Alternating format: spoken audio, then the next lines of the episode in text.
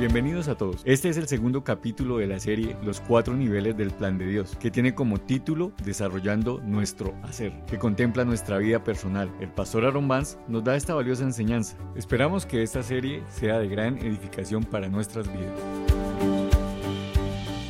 Permite, pero todos necesitamos a ese cambio que luego resulta ser visible para otras personas. Otros verán un cambio notable en nosotros. Eso comienza con el ser, que es la vida privada, una vida que nadie más ve, pero se manifiesta en el hacer, es una vida personal. Es cuando otras personas dicen, hay algo diferente de ese fulano, ya no habla como antes hablaba, ya no tiene las mismas actitudes, ya no responde de la misma forma, de hecho ahora se cuida de los demás, ahora le, es importante asistir a una iglesia, antes no, Ahora es importante para esa persona vivir una vida más ordenada, más disciplinada. Es un cambio que otros ven, pero se manifiesta después de qué? Después del cambio que otros no ven. ven. Porque este nivel, como veremos después, es algo que se puede falsificar. A veces es difícil distinguir la diferencia entre el ser y el hacer. ¿Qué es? Ser es el cambio que otros no ven, hacer es el cambio que sí pueden ver. Otros verán lo que haces, pero lo que haces debe basarse en la persona que tú eres. Es de la abundancia el corazón. Así es, así habla esa persona, así hace esa persona la vida. Este nivel puede ser falsificado, ajustado o adaptado, y lo es por muchas personas. Muchas personas falsifican una vida cristiana cuando realmente no conocen a Cristo. No conocen a Cristo, no andan con Cristo. Eh, cuando están con los hermanos de la iglesia, hablan una cosa, pero cuando están con los hermanos o los amigos del mundo, hablan otra cosa. Cuando están con los del trabajo, son de una forma, y cuando están con alguien más piadoso, piadosa, hablan de otra forma, se portan de otra forma. Entonces nosotros deberíamos considerar esto, que el, el, el hacer, ¿cómo es alguien que ha desarrollado su hacer? Es una persona que ha sido salva y bautizada para dar una profesión pública de haber sido salva. Entonces una persona salva, ¿qué quiere hacer? La Biblia dice, se bautiza. Eso da testimonio público. Es parte del hacer también, porque es algo que uno hace como resultado de lo que Cristo hizo. Si Dios me salvó, yo no quiero avergonzarme de eso, yo quiero hacer. Ahora, ¿alguien puede bautizarse sin realmente ser salvo? Sí. y muchas personas se bautizan sin realmente ser salvos. Entonces es una persona bautizada, pero eso sale, como decimos, de, una realidad. Es una persona que asiste fielmente a la iglesia local, está participando en esa iglesia, apoya a esa iglesia, es una persona que ama a la iglesia. Entonces, ¿una persona puede hacer eso? ¿Puede ir a una iglesia sin realmente creer? Sí, eso se puede falsificar, pero una persona que cree quiere estar en la iglesia, ¿cierto? Una persona que cree de verdad quiere estar con los otros hermanos, Él no quiere faltar. Es una persona también que se porta bien alrededor de otros y les trata a todos con respeto. O sea, cuando otros están ahí mirando, guarda bien su testimonio. Ahora, pregunto, ¿eso se puede hacer sin realmente que haya un cambio? por un tiempo sí, a veces por toda una vida. Solamente hay algunos que se portan bien solo cuando hay otros mirando y cuando están a solas, ya no. Entonces se puede falsificar. Yo quiero que vean eso. Pero si hay un cambio de verdad en uno, otros verán, que hay un cambio. Vamos a hablar de una forma diferente, vamos a portarnos de una forma diferente. Es una persona que ama bien a su familia. Si es un hombre, entonces sabe amar bien a su esposa. Si es una mujer, sabe amar bien a su esposo, a sus hijos, a sus padres, a sus hermanos, a, a otras personas. Respeta, honra a otras personas es una persona que trabaja bien y cumple con todos sus deberes. Ahí en el trabajo hasta es una persona honesta. Todo eso es parte del ser. Se puede falsificar, pero si hay una realidad dentro de nosotros, eso se va a manifestar eh, así con estas cosas. Sí, sí pueden percibir más o menos cómo es el hacer. ¿Cómo puedes desarrollar entonces tu hacer? Primeramente, desarrolla primeramente tu ser. Vuelvo y reitero una y, una y otra vez eso, valga la redundancia. Lo más importante es el ser. porque si nosotros desarrollamos el ser, todo lo demás fluye de ahí. Entonces vamos a, considerar eso. Una persona puede fingir ser una persona que, eh, puedes fingir ser una persona que tú no eres, pero la verdad siempre saldrá, tarde o temprano. Lo que hacemos debe ser la salida natural de la persona que somos. Lo que hacemos debe salir, debe fluir naturalmente de quienes somos. Entonces, a Dios le importa más el corazón. Vamos a, considerar eso, 1 Samuel 16, 7. ¿Alguien lo puede leer? Voz alta. Ahí está.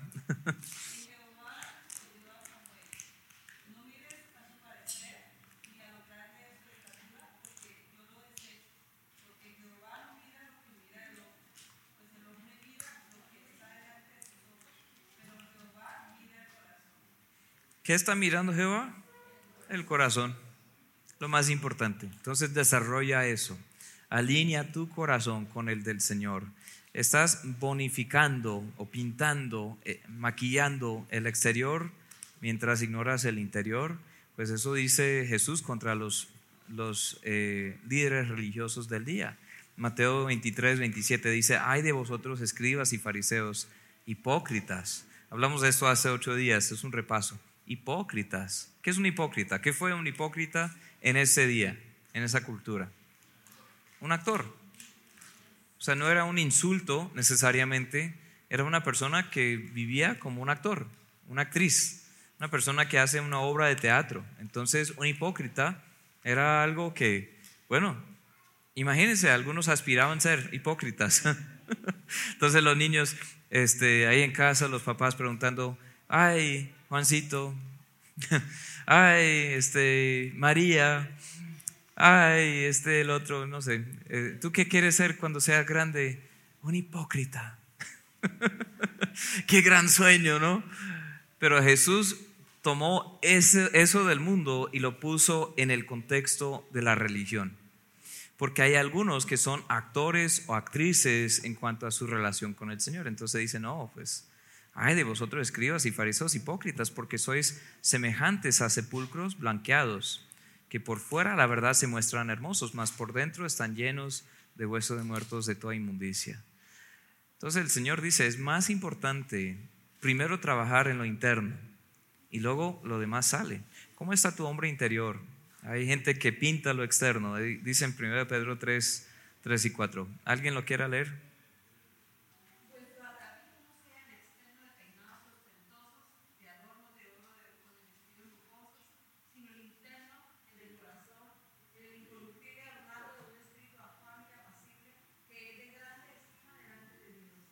Hay que trabajar en ese, el interno, el interno. Dios está viendo eso. Entonces, para desarrollar nuestro hacer, primero hay que seguir desarrollando este hacer o este ser, este nivel más básico. Entonces, la segunda cosa, ¿cómo puedes desarrollar tu nivel del hacer? Busca un buen mentor a quien puedas imitar. Busca un buen mentor a quien puedas imitar. Eh, Dios no nos hizo, para estar solitos siempre, para estar aislados siempre. Obvio, todos debemos, estar siguiendo es al Señor Jesús. Él es el ejemplo perfecto para nosotros. De hecho, Él vivió la vida y dice que Él hizo las cosas y sufrió tales, tales cosas y, y Él hizo un ejemplo, dejó un ejemplo para qué? Para que sigamos en sus pisadas. Mas, sin embargo, a veces es bueno tener alguien delante de nosotros que nos diga, esta es la forma que tú puedes orar, esta es la forma que tú puedes participar en la vida cristiana, eh, participar en el servicio en la iglesia.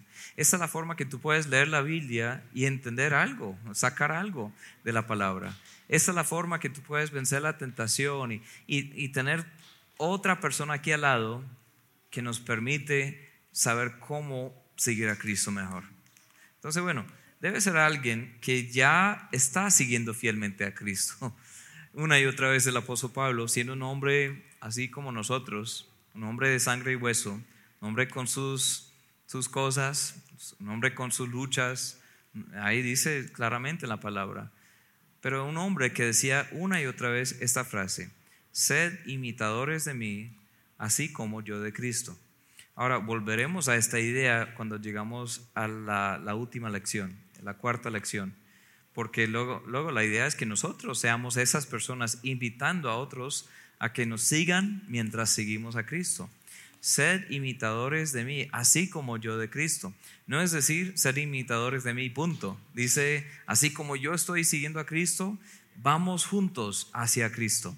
Yo les muestro el camino. Yo estoy un, uno o dos pasos de pronto por delante, pero estamos en el mismo camino hacia Él, puesto los ojos en Él pues debe ser alguien que ama a Dios y ya está cumpliendo su voluntad. Me encanta este texto en Tito, de pronto es muy pequeño ahí, si logran ver, en Tito, este, dice en el capítulo 2, pero tú, hablando Pablo a Timoteo, a su hijo en la fe, tú hablas lo que está de acuerdo con la sana doctrina, que los ancianos, o sea, los hermanos más maduros, en este contexto, en este sentido, no está hablando de los pastores, que a veces se llaman también ancianos, obispos o obispos, pero dice que los ancianos sean sobrios, serios, prudentes, sanos en la fe, en el amor, en la paciencia.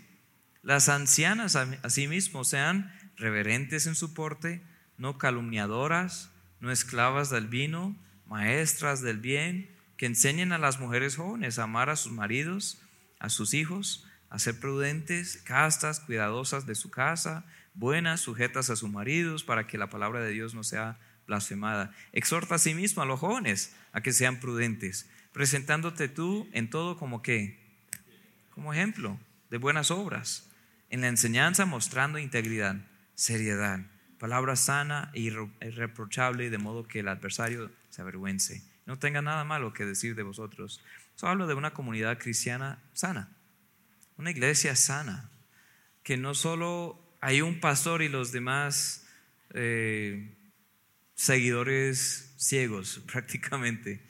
Un pastor, un líder espiritual y los demás como tienen que callarse y, obedecer al pastor. No, es prácticamente una comunidad llena de mentores, una comunidad llena de cristianos maduros y otros cristianos nuevos.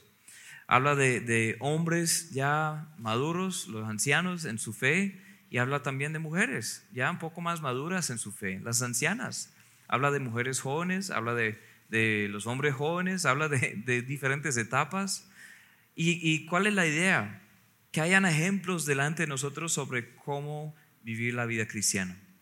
Yo doy gracias a Dios por algunas personas que Dios puso en mi vida que me enseñaron cómo leer la Biblia, cómo memorizar la Biblia, eh, el primero que, aparte de mi propia familia, mi padre, eh, él no lo hizo muy a propósito, pero él también fue un gran ejemplo para mí. Él nunca ha sido predicador, pero mi padre ha sido un hombre muy fiel en la iglesia. Pero Dios puso a otro hombre también. Yo tenía, eh, ¿qué? Como unos 11, 11, 12 años. Y Dios puso a un hombre que se llamaba David Bailey, David Bailey. Él era un profesor de escuela dominical. Eh, un maestro de escuela, escuela dominical. Éramos un grupo muy pequeño en la iglesia. En esa edad, en esa etapa, como hmm, éramos tres a veces, cuatro a veces, dos a veces, eh, y una era mi hermana. Pero ese profesor o ese maestro fue mucho más que un maestro para mí.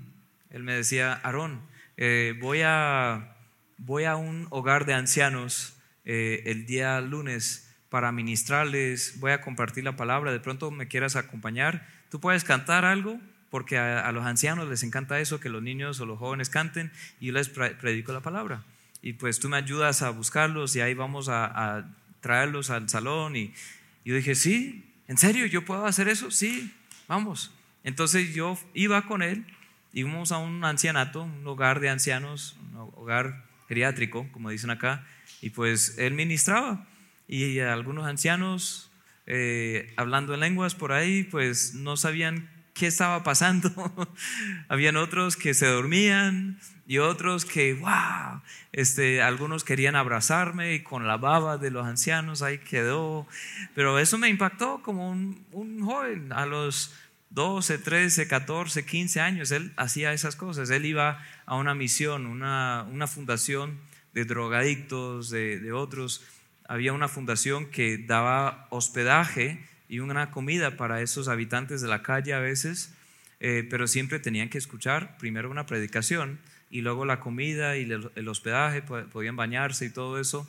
Una buena obra ahí. Entonces él era uno de los que iba cada vez en cuando, cada vez al mes. Él iba una vez al mes para dar la palabra. Y lo mismo, dijo Aarón, voy a la misión, este, a la fundación y quiero que me acompañes. Un joven de 14 años en ese tiempo. Y como, bueno, entraba ahí y esos hombres bastante mundanos, hombres bastante, eh, ¿cómo, digo? Que me asustaban mucho, ¿Ah? me intimidaban mucho. Hombres con tatuajes por todas partes, olían a, a drogas, alcohol, a todo. Hombres que habían pasado muchos años en la cárcel, algunos eran ya bastante endurecidos por el mundo y solamente estaban ahí para recibir una cama y una comida. Este, y tenían, obligatoriamente tenían que darse para la prédica. Yo entraba ahí como un niño cuya voz ni siquiera se había cambiado. Yo entraba con la voz de niño. y lo mismo dijo mi, mi amigo, que era un mentor, ni siquiera sabía que era esa palabra, pero era para mí un mentor. Dijo, bueno, tú puedes cantar algo, este, y tú puedes también ayudar a servir la comida, y después y yo les predico y listo. Después yo tuve la oportunidad para predicar ahí y cada rato iba hasta las cárceles y todo eso. Eh, a veces ese mismo hombre me llevaba a cortar leña, porque en tiempo de invierno hay muchos que tienen que tener su, su calefacción en la casa, hay muchas casas que tienen, eh, ¿cómo se llama eso? la chimenea y todo eso.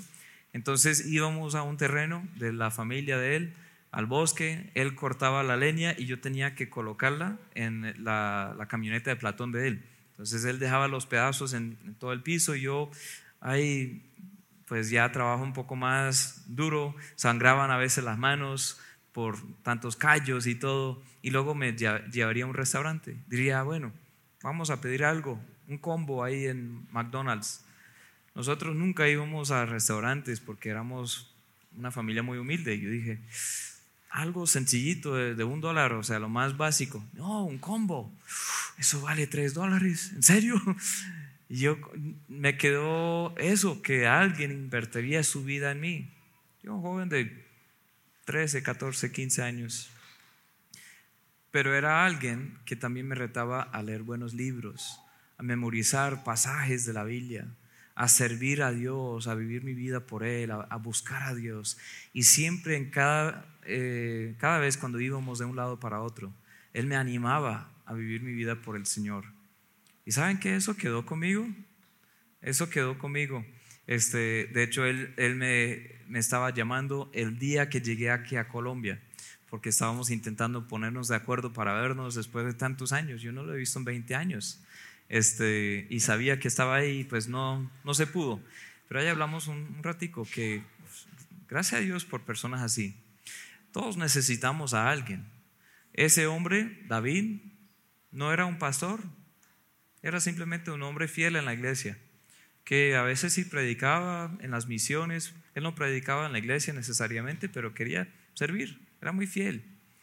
O sea, ¿cuántas personas podrían beneficiar de simplemente estar al lado de un cristiano fiel? De ver cómo, cómo trata a la familia, a su cónyuge, cómo trata a los niños, cómo trabaja honestamente, cómo paga sus cuentas, cómo responde ante la adversidad. Muchos de nosotros simplemente necesitamos un mentor. Eh, otro mentor que Dios me puso después de unos años, es mi pastor.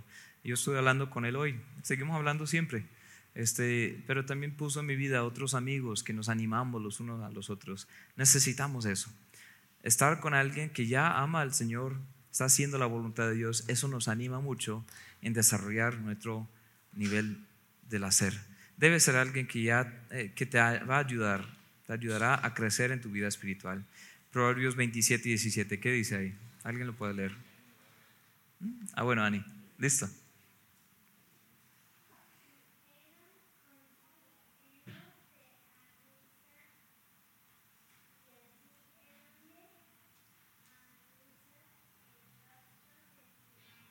Muy bien, wow, gracias Ani, estás leyendo muy bien. Hierro con hierro se aguza. Es decir, que nos afilamos, que nos ayudamos mutuamente. Debemos estar junto con otras personas que aman al Señor. Eso nos anima en esto. Número tres, ¿cómo desarrollas tu, ser, tu hacer? Aprende disciplina en tu vida diaria. Realmente es el corazón de lo que es la vida personal o el hacer, es disciplina, es disciplina espiritual.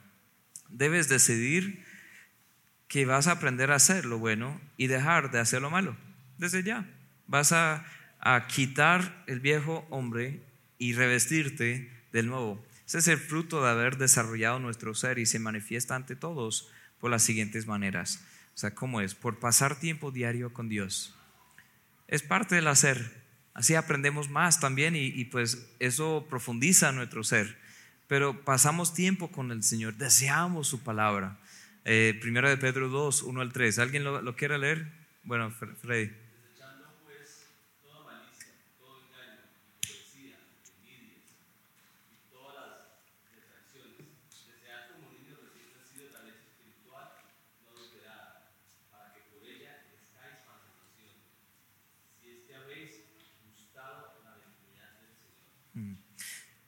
Deseamos esa, esa leche espiritual como niños.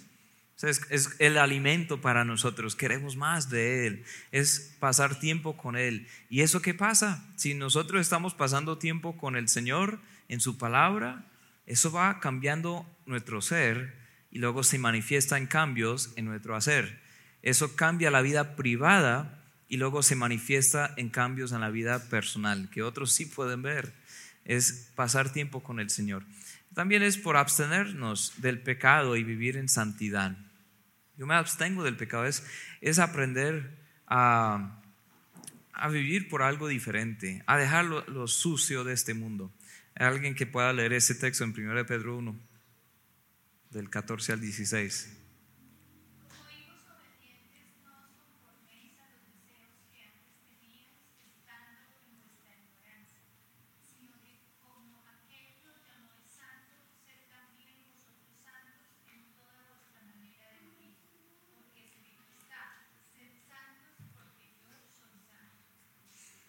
Es parte del, ser, pero se manifiesta también en el hacer. Antes pensábamos de una forma, buscábamos ciertos pecados, pero ahora ya no. Ya queremos apartarnos más y más del mundo y al Señor. Apartarnos del pecado y al Señor. Apartarnos de las tentaciones y al Señor. Y cada vez más aprendemos a vivir en santidad. Pero también es parte, una parte del hacer es esto es que estamos testificando. Compartimos esto con otras personas de la fe que tenemos. Nosotros queremos que otras personas lleguen a conocer este mensaje.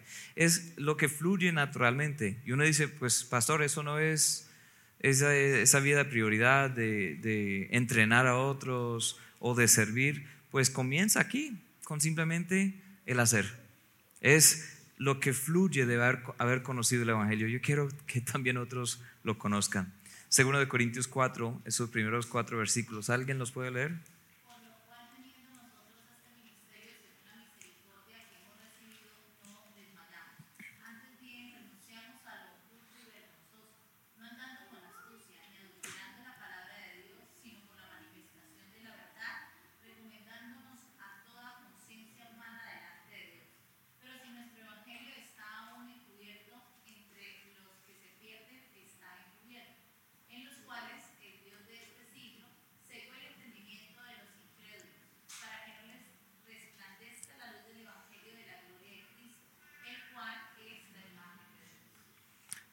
Escucharon que hemos recibido misericordia, hasta un ministerio de misericordia, y no desmayamos.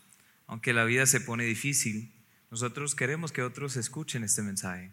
Dice, si nuestro evangelio está encubierto entre los que se pierden, está encubierto. Hay otro texto que veremos en otro momento con más profundidad, pero en 1 Corintios 15 dice, velad debidamente y no pequéis, porque algunos no conocen a Dios. Para vergüenza vuestra, lo digo.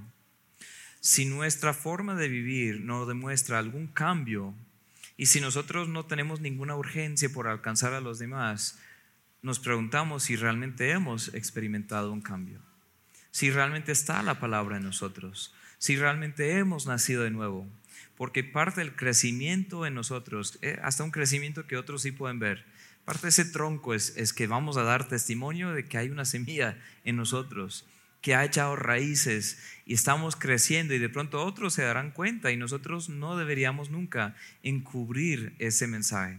Antes deberíamos compartir ese mensaje. Amén. Entonces, bueno, la cuarta y la última cosa para hoy, ¿qué es? Para desarrollar el, el hacer, glorifica a Dios en todo lo que tú haces. Debes proponer esto. Voy a glorificar a Dios en todo. Glorifícale en todo, hasta en las cosas pequeñas, como en comer y beber. Ese texto pequeño, no sé si alguien lo puede leer, 1 Corintios 10, 31.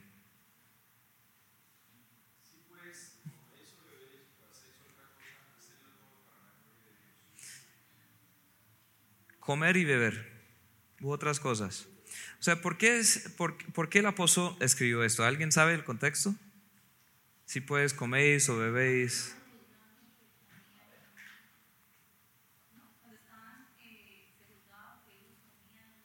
Sí, exacto. Sí. ¿Qué iba a decir?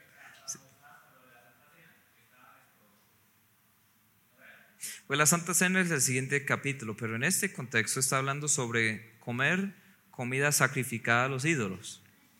Y hay varios textos que vuelven a hablar sobre este, esta misma idea, porque fue un, tema de debate entre la comunidad cristiana en ese primer siglo porque los falsos ídolos abundaban, las falsas religiones abundaban. Entonces, ¿qué hacían? Pues tenían una ofrenda que darían a esos ídolos este, y al final del día, ¿dónde está la comida? Aún está ahí. Entonces, ¿qué hacían? Tomaban esa misma comida o esa carne, esa comida y la vendían a mejor precio. O sea, entonces uno va a la plaza de mercado y digamos la libra de carne está en, en 10 mil.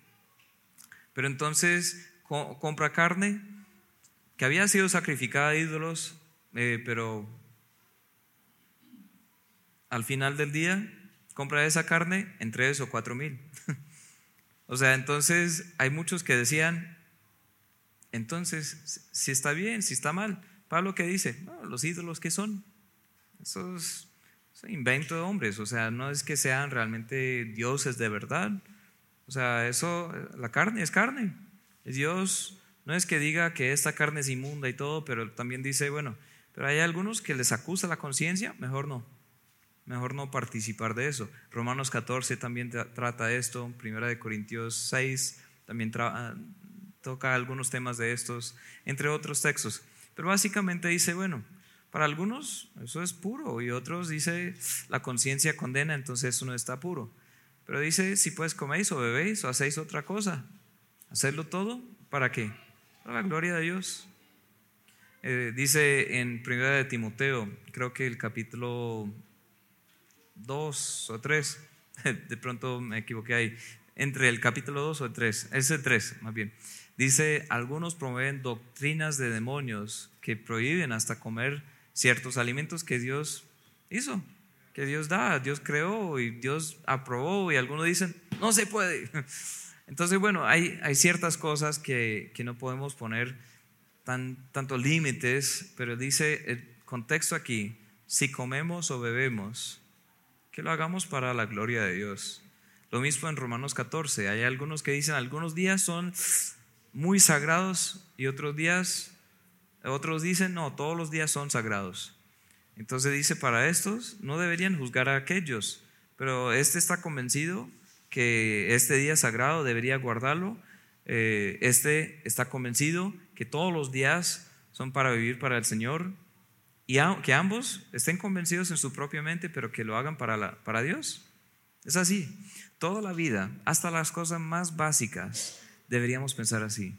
¿Cómo puedo glorificar a Dios en esto? ¿Esto cómo más se aplica a nuestras vidas? Esa es la interpretación pues, del contexto inmediato. Pero ¿cuál es el principio ahí? ¿Qué sacamos?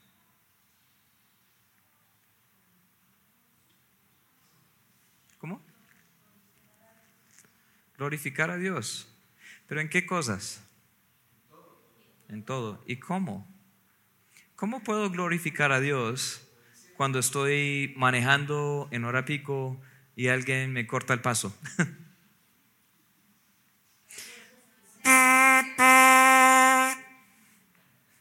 ¿Cierto?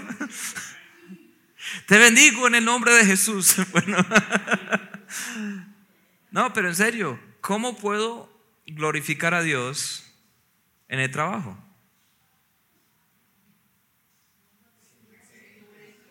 Ser excelente, cumplido, muy bien. ¿Qué? Un empleado respetuoso, no solamente ante las personas que manejan el, el sueldo, sino para todos. Hacer las cosas bien. ¿Ah? Respetar la autoridad, respetar también a los que estamos sirviendo. Pues ¿cómo podemos glorificar a Dios en el hogar? Consintiendo a la esposa, dice una persona anónima. ¿Cómo podemos glorificar a Dios? ¿Ah? Consentir al esposo, dice otra persona anónima. No, pero en verdad, o sea, cada interacción, o sea, eso es algo que los padres especialmente deberíamos darnos cuenta. Nuestros hijos y nuestras hijas están viendo cómo vivimos. Y aunque a veces digamos una cosa, ellos ven lo que es el ejemplo, el testimonio de la vida. Entonces, como hemos venido diciendo, que el, nivel personal, la vida personal, el nivel del hacer, es un cambio que otros deberían percibir en nosotros. Entonces, eso viene porque ya tiene, tenemos raíces en la identidad en Cristo, ya tenemos raíces en un cambio interior en la vida privada, pero debe manifestarse en una forma distinta. Entonces los niños van a ver cómo hablamos cuando alguien nos, eh, nos critica, cuando alguien habla mal de nosotros, como hablamos nosotros de ellos. Los niños ven cómo nosotros respondemos cuando hay una necesidad financiera, si nosotros vamos a comprometer los valores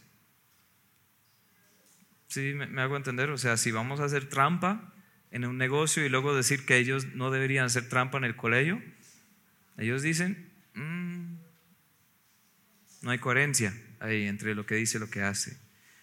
Pero entonces si hay un cambio en el ser, se va a manifestar en un cambio en el hacer. Y eso nos impulsa a glorificar a Dios en todo. Sí, hermano Wilson.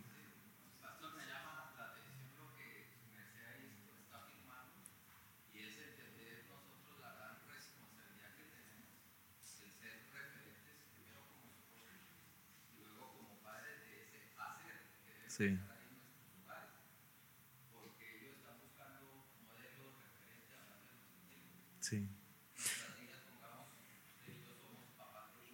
Sí.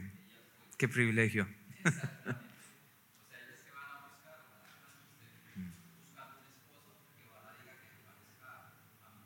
Sí.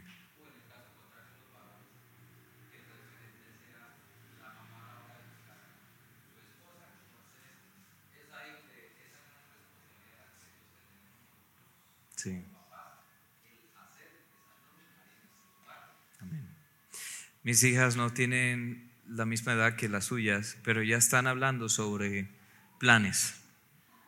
Oren por mí, hermanos. Oren por mí. Ya están hablando sobre sus expectativas, sus requisitos. Pero una cosa que sí me alegra ahora es escuchar cosas así. Este, que yo quiero un hombre de pronto más guapo que mi papá, pero con el carácter de mi papá. este, cuando, cuando están hablando sobre lo que buscan, exactamente como dijo el hermano Wilson, o sea, estamos modelando por ellas, o por ellos en algunos casos, cómo ser adultos después. No es una clase exactamente sobre el, el arte de ser padres, el arte y la ciencia de ser padre eso hemos hablado y seguiremos hablando en otras clases, pero todo está intercalado ahí, todo está conectado. Porque si nosotros vivimos como verdaderos cristianos, eso se manifiesta en la vida personal. ¿Quién conoce esa parte personal más que cualquier otro acá? Mis hijas, mi esposa conocen mi vida personal, no la vida privada, porque hay partes de mí que nadie más conoce sino Dios, pero sí ven la vida privada o la, la personal. Sí ven cómo soy cuando no estoy aquí con un micrófono ante ustedes. Entonces, el reto es que haya congruencia entre este y el otro. El reto es primero trabajar en quién soy para luego permitir que lo que haga fluya de quién soy. Porque hay personas que tienen que mantener cierta imagen y tienen que esforzarse mucho. ¿Por qué? Porque no es una realidad. Es muy difícil para ellos y se preocupan mucho por eso.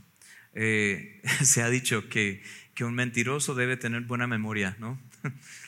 ¿Por qué? Porque cuando dice una mentira, para mantener esa mentira, toca desarrollar toda una serie de mentiras para sostener esta y recordar a quién se dijo esta mentira y eso. No, hermanos, digamos la verdad más bien. Vivamos en la vida, ¿verdad? Eso es menos problemas. Hay que enfocarnos en otras cosas y no simplemente en recordar una falsedad. Entonces es así para la vida cristiana. Es es lo que fluye, el hacer es lo que fluye de quienes somos. Entonces, en el hogar, en el trabajo, en la iglesia, en la calle, donde quiera que estemos, a solas también, siempre debemos ser coherentes entre lo que decimos y hacemos. Haz todo también para magnificar a Cristo y no blasfemar su nombre.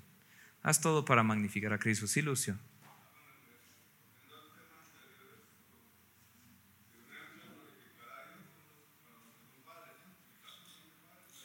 No, no escuché todo, qué pena.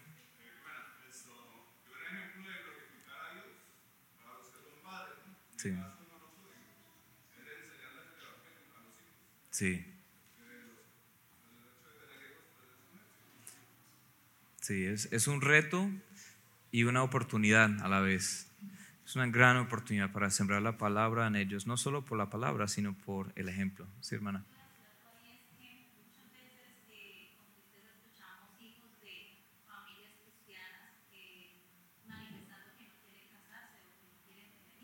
Mm.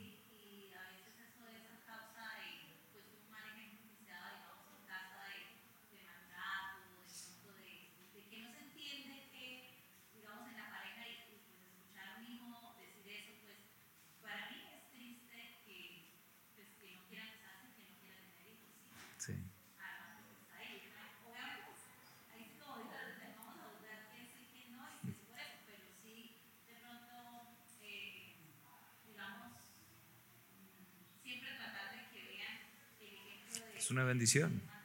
Sí.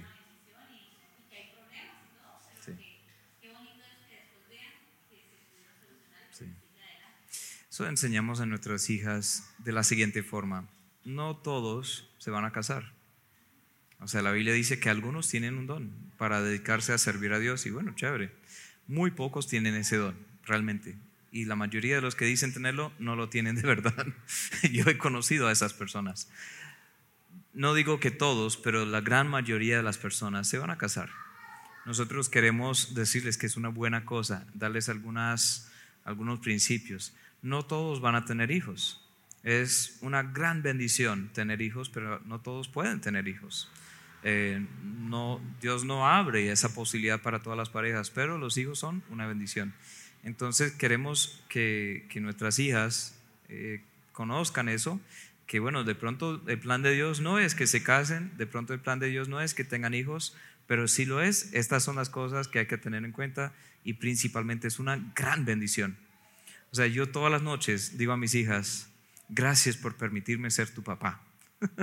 Cuando estoy eh, llevándolas a, acostándolas a dormir y todo, yo oro por cada una de ellas y siempre oro casi lo mismo, pero una variedad cada noche, pero yo digo, Señor, gracias por permitir a, a, Mira, a Anabel, a Aris, a Letia ser mi hija y yo ser su papá. Y les digo a ellas, gracias por dejarme ser tu papá. Y casi siempre me dicen, no tuvimos elección, pero gracias por ser nuestro papá. Anoche me dijo Anabel, Yo le dije eso y dijo, si tú no fueras mi papá, yo te buscarías y te pediría que fueras mi papá. yo te buscaría y sí, sí, yo quisiera ser tu hija. Yo quiero ser un papá así. Eso, uno de los momentos de papá que uno dice, me engordé, eh, eh, eso mismo. Sofi, para despertar a los que son buenos para corregir. Gracias. Bueno, eh, volvamos al, siguiente punto ahí. Haz todo para magnificar a Cristo y no para blasfemar su nombre. Dice en Colosenses 3:17, y todo lo que hacéis, sea de palabra, sea de hecho, hacedlo todo en el nombre del Señor Jesús, dando gracias a Dios Padre por medio de Él. Cuando dice ahí, en el nombre del Señor Jesús, ¿saben a qué se está refiriendo? Le representamos a Jesús. Vamos en nombre de Jesús ante el mundo que no le conoce a Jesús. Representamos a Jesús, somos sus embajadores. Es como cuando, cuando alguien viene aquí de la alcaldía, el alcalde, pues muy probablemente no viene aquí a esta puerta para tratar asuntos de, de la gobernación. Pero esta semana tuvimos una visita de la alcaldía y durante media hora yo ni sabía el nombre de la persona que estaba acá. O sea, sacó para mirar que aquí sí había una iglesia y estaban arreglando algunos documentos y todo, pero me dijo, yo vengo en nombre de la alcaldía. Entonces, yo le dejé entrar, sacó algunas fotos, estaba llenando unos formatos, le mostré los salones, este, listo. Pero me dijo, yo vengo en nombre de, me mostró su credencial, pero yo no me ni siquiera me, me fijé en su nombre hasta casi finalizando la reunión. Entonces, ¿qué fue lo importante para mí? Ah, viene en nombre de la alcaldía. Nosotros venimos en nombre de Dios, nombre de Jesús. Entonces, el mundo de pronto no verá a Dios físicamente, eso nos dice en Primera de Juan, pero sí ve a nosotros. Y todo lo que hacemos, sea de palabra, sea de hecho, sea para qué? Para en el nombre del Señor, dando gracias a Dios Padre por medio de Él en su nombre vamos a magnificar su nombre y vamos a no traer reproches sobre su nombre. Todo lo que hacemos estamos representándole en este mundo. Qué gran oportunidad y qué gran reto. Amén. Pensar en eso. ¿Levantó la mano, hermano? Sí. Bueno. Exacto. Sí.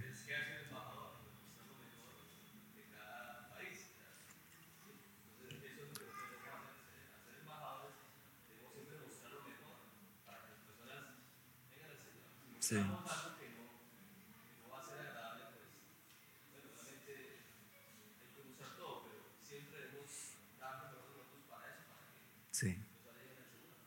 Somos sus embajadores, exacto. Eso está en 2 Corintios 5:20. Sí.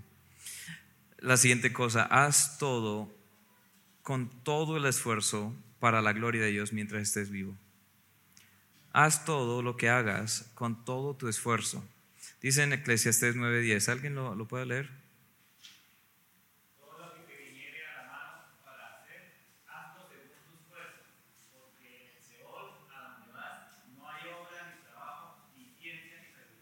El Seol ahí habla de la muerte. O sea, después de la muerte ya quedó. Quedó lo que quedó. Pero ahí dice, todo lo que te viniera a la mano para hacer, hazlo según tus fuerzas de pronto tú no puedes hacer el mismo trabajo que la persona que está a tu lado. De pronto tú no puedes sacar las mismas notas en el colegio que otras colegas en el colegio.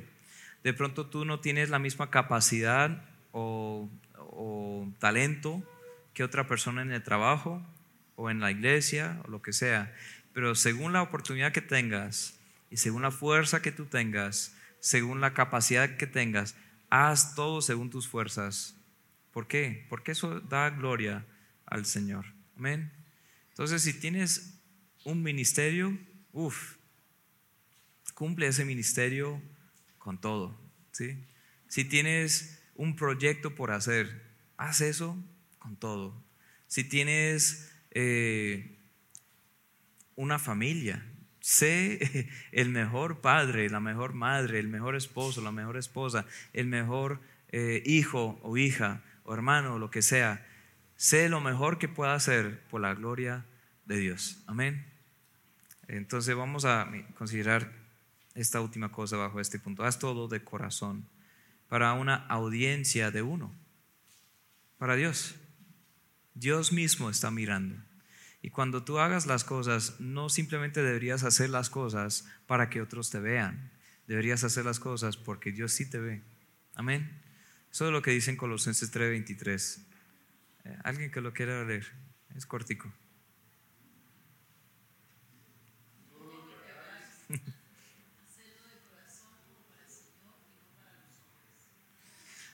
Todo lo que hagáis, hacerlo de corazón. ¿Qué significa eso? Hacerlo de corazón. ¿Mm? Con amor, sí, bien hecho, responsabilidad, con gozo, con excelencia. Sí, con la conciencia de que es para Dios. ¿Saben en qué contexto se encuentra este texto? Cuando habla a los esclavos. Ese es el contexto inmediato ahí. Los siervos o los criados, los esclavos, sirviendo a sus amos terrenales. En nuestro contexto podemos hablar sobre los empleados y los jefes, ¿sí? Pero en ese contexto era un poco más duro. Y pues en el contexto, si miramos, hay algunos que solo sirvan al ojo de sus amos para quedar bien con el jefe, el patrón. Pero dice, no, pues no solamente hagan eso, haz las cosas, hagan las cosas de corazón, con una convicción, una pasión, como para el Señor y no para los hombres. Cuando yo sirvo a las personas, yo no simplemente quiero servir a, esa persona, yo quiero servir a Dios. Cuando estoy sirviendo, ayudando a los pobres, yo simplemente, no estoy simplemente cumpliendo una necesidad de los pobres, estoy haciendo eso para Dios. Todo lo que hago es para Él, es de corazón, es para, pues yo digo eso como si ya lo hubiera logrado, pero estoy en eso también, amén. Todo lo que hacemos debería ser siempre para el Señor. El problema es que a veces se mete ahí el yo, se mete ahí el ego, se mete ahí este, el celo, la contienda. Queremos que otros nos vean y hemos olvidado que Dios ya nos ve. Una cosa que me impresiona en, en Apocalipsis 2 y 3, cuando el Señor Jesús manda una carta a siete iglesias ahí en Asia Menor, en Turquía moderna. Comienza casi cada carta después de dar una introducción de quién es una gran revelación de, ese gran Dios que tenemos. Luego dice esa frase, yo conozco tus obras. Dice a la iglesia en Éfeso, una iglesia que servía mucho, yo conozco tus obras, tu arduo trabajo, tu paciencia, que no han recibido a los falsos profetas y, y pues por amor a mi nombre han sufrido un poco este, más tengo contra, algo contra ti que han dejado su primer amor. Pero el hecho de que Él conocía sus obras debería animarnos porque también conoce las nuestras. Hay que hacer las cosas de corazón. Ahí dice en pues a los Efesios en Apocalipsis 2 que lo hacían sin amor, habían dejado su primer amor, lo hacían por obligación y había pasado 70 años desde la fundación de esa iglesia hasta recibir esta carta, mucho tiempo, dos generaciones prácticamente. Ya no solo eran los primeros creyentes, sino los nietos y hasta los bisnietos de esos creyentes. Ahora sirviendo ahí lo mismo, pero sin corazón, sin amor. El Señor dice, yo veo que están haciendo lo que están haciendo y, y les felicito, están haciendo bien, tienen la buena doctrina, están esforzándose mucho en el ministerio, pero tienen que volver a hacer las cosas de corazón tiene que amarme de verdad, tiene que volver a ese primer amor, arrepentirse, cambiar su motivo, cambiar su trayectoria, cambiar su mente, volver a mí, amarme y hacer las cosas con amor. ¿Por qué? Sin amor nos quedamos sin combustible. ya no querremos seguir adelante, nos cansamos y nos hemos cansado en el ministerio. El amor es lo más importante. Cuando hacemos las cosas de corazón, como para el Señor, uff, ahí sí sabemos que un día ese galardón es grande. Eso dijo el Señor una y otra vez.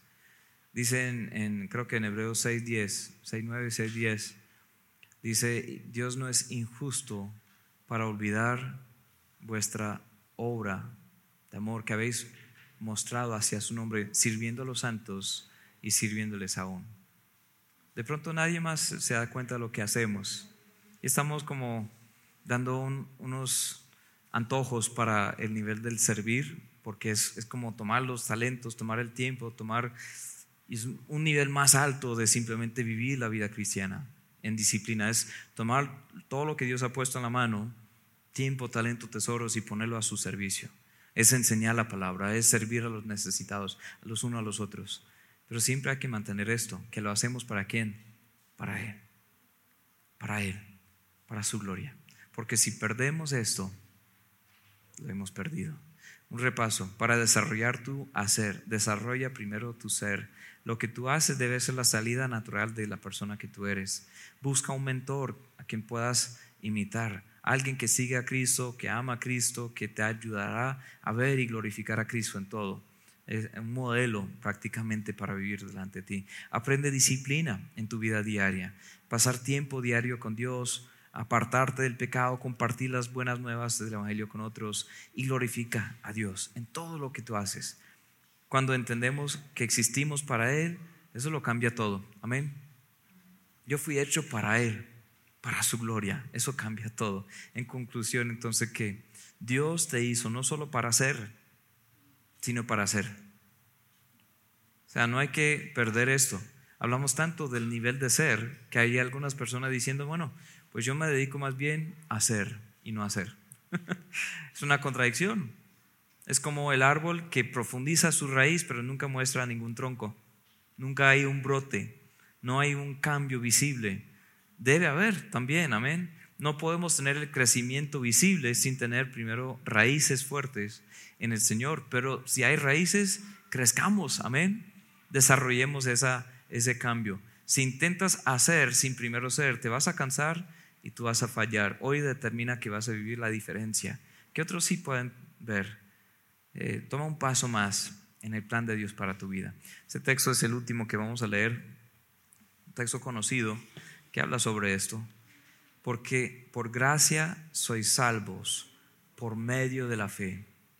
Y esto no de vosotros, pues es don de Dios, no por obras para que nadie se gloríe, porque somos hechura suya creados en Cristo Jesús para buenas obras, las cuales Dios preparó de antemano para que anduviésemos en ellas. No somos salvos por lo que hacemos, pero somos salvos para hacer algo. No somos salvos por las obras, sino para las obras. Entonces desarrollemos nuestro hacer, esa vida personal. Amén. Vamos a orar. Padre Celestial, una vez más te damos gracias por tu evangelio. Gracias Señor por esta iglesia. Lo que tú estás haciendo aquí es, es increíble. Es algo que solo tú puedes hacer. Salvarnos y luego también permitirnos conocerte y andar contigo y andar en comunión los unos con los otros. Señor, yo pienso en el trasfondo de, tan, tan diverso de, muchas personas aquí.